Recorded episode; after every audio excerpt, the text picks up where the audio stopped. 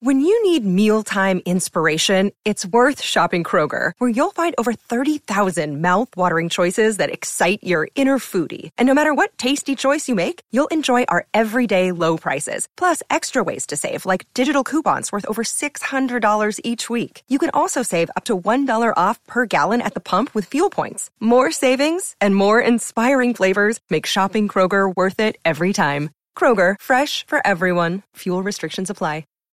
Hello and welcome to another edition of Play Me or Fade Me. And thank you for joining us as always. Well, the card is still in question for Tuesday night, so I don't know if it was a winning card or not. I do know this. I did win a college basketball game. How about that? I cash on West Virginia plus the three against UCF, and I cash on UMass minus the two and a half against VCU. Still pending right now. Not looking the best. I have San Diego State on the road at Utah State. They're down nine in the second half. And I have BYU. They're currently up three in the second half against Baylor. I'll definitely be sweating that one out to the finish since you also backed that one on Twitter.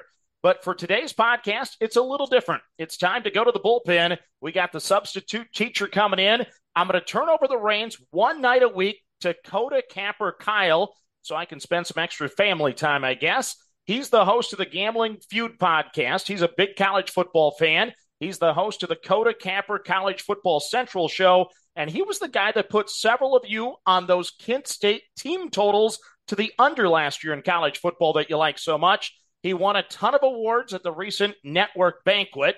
Yeah, he got all the flowers and the balloons. He's a big sports trivia buff. He's an Iowa guy. He's probably seen Caitlin Clark at the local Hy-Vee, Casey's Kum & Go or Pizza Ranch. Not sure if I missed anything, but welcome back to the show, Kyle. Thank you so much, Action. I'm honored to be able to host this once a week. I hope I give the viewers some winners as you've been doing so consistently as well. And I'm looking forward to it. I've, I've always been listening to this show, and a lot of people at the network always come to me and say, you know, Mr. Action Junkie, this is a guy I listen to all the time. He's a guy that gives out winners. And I hope I can do the same for the viewers myself that you do every single episode. So I'm looking forward to it. Well, not every episode. Trust me. Uh, we've had some really bad days. You can't get too high, can't get too low. We'll have fun with this. But you always put me on the spot with a trivia question on your other show. So I'm going to do that to you today. Okay. Who is the only power conference program to never win an NC2A tournament game? Do you know the answer? Only Power Five, you said? Well, Power Conference, consider the Big East a Power Conference sure. as well. The answer is not in the Big East, but think the Power Five then plus the Big East. That it, this is a callback to your dear friend Corey Adair. I believe it's Nebraska. I, you know what? You are a trivia buff. There's no doubt. It is the Cornhuskers. Any idea how many games they've lost in the NCAA tournament without winning one? I think I don't think they've made that many tourneys as it is. I think it's like I'm gonna guess eight. Oh, very good. Okay, the all-time record right now for the most tournament losses without winning a game is Boise State with nine. Uh, Nebraska's at seven, so you're only okay. off by one. The last appearance was under Tim Miles, and that was back in 2014 when they lost to Baylor in the 6-11 game. So okay, there you go. Kyle knocks down a trivia question in this show. So, like I said, everyone, he's a good host. He's a heck of a guy. And I'm going to hit the mute button. I'm going to sweat out a couple college basketball games, and I'm going to let you go through your four picks. Going forward, once again, it'll be a solo show with Kyle. I'm going to be quiet and let him take the show. Sounds good, action. Well, let's get to the plays for Wednesday, February 21st. I'm going to start in the ACC.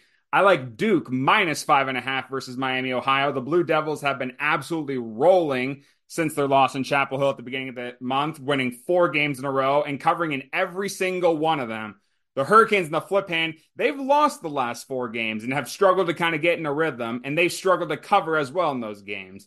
The big thing to keep an eye out on this matchup, though, is the matchup between Kyle Filipowski for the Blue Devils going up against Norchad Omier for the Hurricanes. Omier this season has struggled going up against really, really solid bigs. He gave up 23 points to Boston College's big last game gave up 13 points the previous game before, gave up 10 to Armando Bacot. I think Filipowski is going to have a huge, huge impact on this game. And not only that, but Duke's guards are really, really solid.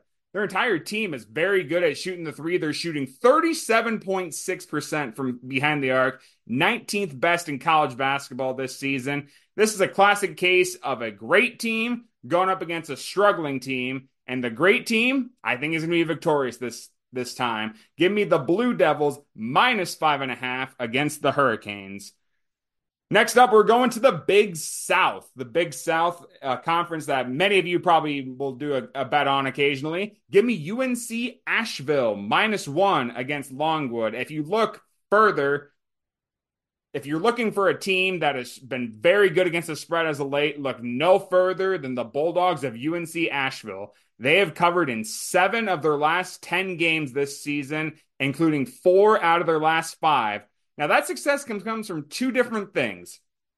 The Bulldogs have found their stride shooting from three this year. They're shooting 37.9% from three, 17th best in all of college basketball. They're averaging about eight made threes per game. That's been huge, but the biggest thing for them is their 6'11 big man, Drew Pember, who's very likely going to win Big South Player of the Year this season. He's looking He's leading the conference right now with 20.9 points per game and is second with eight rebounds per game. This Bulldogs team is dangerous and they're going to give Longwood all they can handle. They're also battling for the top of the conference right now, and a win tonight will give them a spot right in the hunt. And I think they're going to be victorious tonight in a very close matchup. Give me UNC Asheville minus one versus Longwood. This is the story of the one. As a maintenance engineer, he hears things differently. To the untrained ear, everything on his shop floor might sound fine, but he can hear gears grinding or a belt slipping. So he steps in to fix the problem at hand before it gets out of hand. And he knows Grainger's got the right product he needs to get the job done, which is music to his ears. Call, clickgrainger.com, or just stop by. Granger, for the ones who get it done. Next, we're going to the Missouri Valley. I like Indiana State minus 14 versus Valparaiso. The Sycamores at one point this season, they were on cloud nine. They won nine games in a row from January through the middle of February. However, they have lost their last two games and they found themselves out of the top 25. They were number 23 at one point. Now they're not even receiving votes. However, the last team, the last time these two teams faced off, the Sycamores won by 40. They have absolutely cruised by Valparaiso the last time they played. And the rebound game is going to be big for Indiana State. And I think there's going to be a lot of national attention going on them for good reason. They're shooting 49.8% from the field this season. That's fourth in college basketball. They're also averaging 84.1 points per game, which is 10th in college basketball. This offense is clicking right now. Meanwhile, the Beacons of Valparaiso, they've struggled as of late. They they lost 8 of their last they've lost their last 8 games with 5 of them coming by double digits. They've also given up 75.6 points per game, which is one of the worst in the country.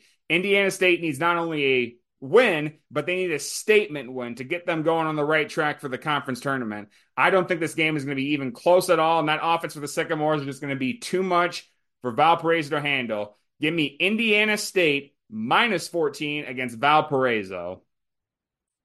Finally, we're going to finish up in the Big East. I like Marquette and DePaul to go under the 150 and a half.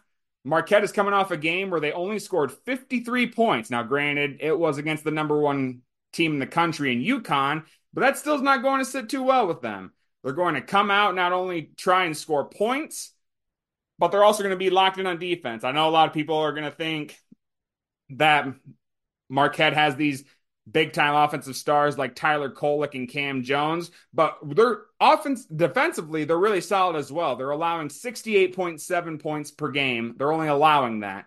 Meanwhile, to say that DePaul's season has been an under has been disappointing would be an absolute understatement. They've only won three games this year to South Dakota, Louisville, and Chicago State. They're scoring a mere 64.3 points per game, which is the 20th worst in college basketball, and they're only shooting 42% from the field this season. Marquette is going to make this an absolute slobber knocker. This game is going to be an absolute blowout, but I think that Marquette is going to hold DePaul to very few points. And to add on top of that, Marquette is also 9 and 16 this season to the over, and that seems to be quite high. So I think that, and that total seems quite high to me. I think that Marquette is going to hold DePaul to low scoring, and I think Marquette's going to win pretty handily. But I think they're going to the low scoring is going to be just enough for the under to hit. Give me the under Marquette DePaul of 150 and a half. So to recap my card for you guys, I have Duke minus five and a half against Miami, Florida. I got UNC Asheville minus the one against Longwood.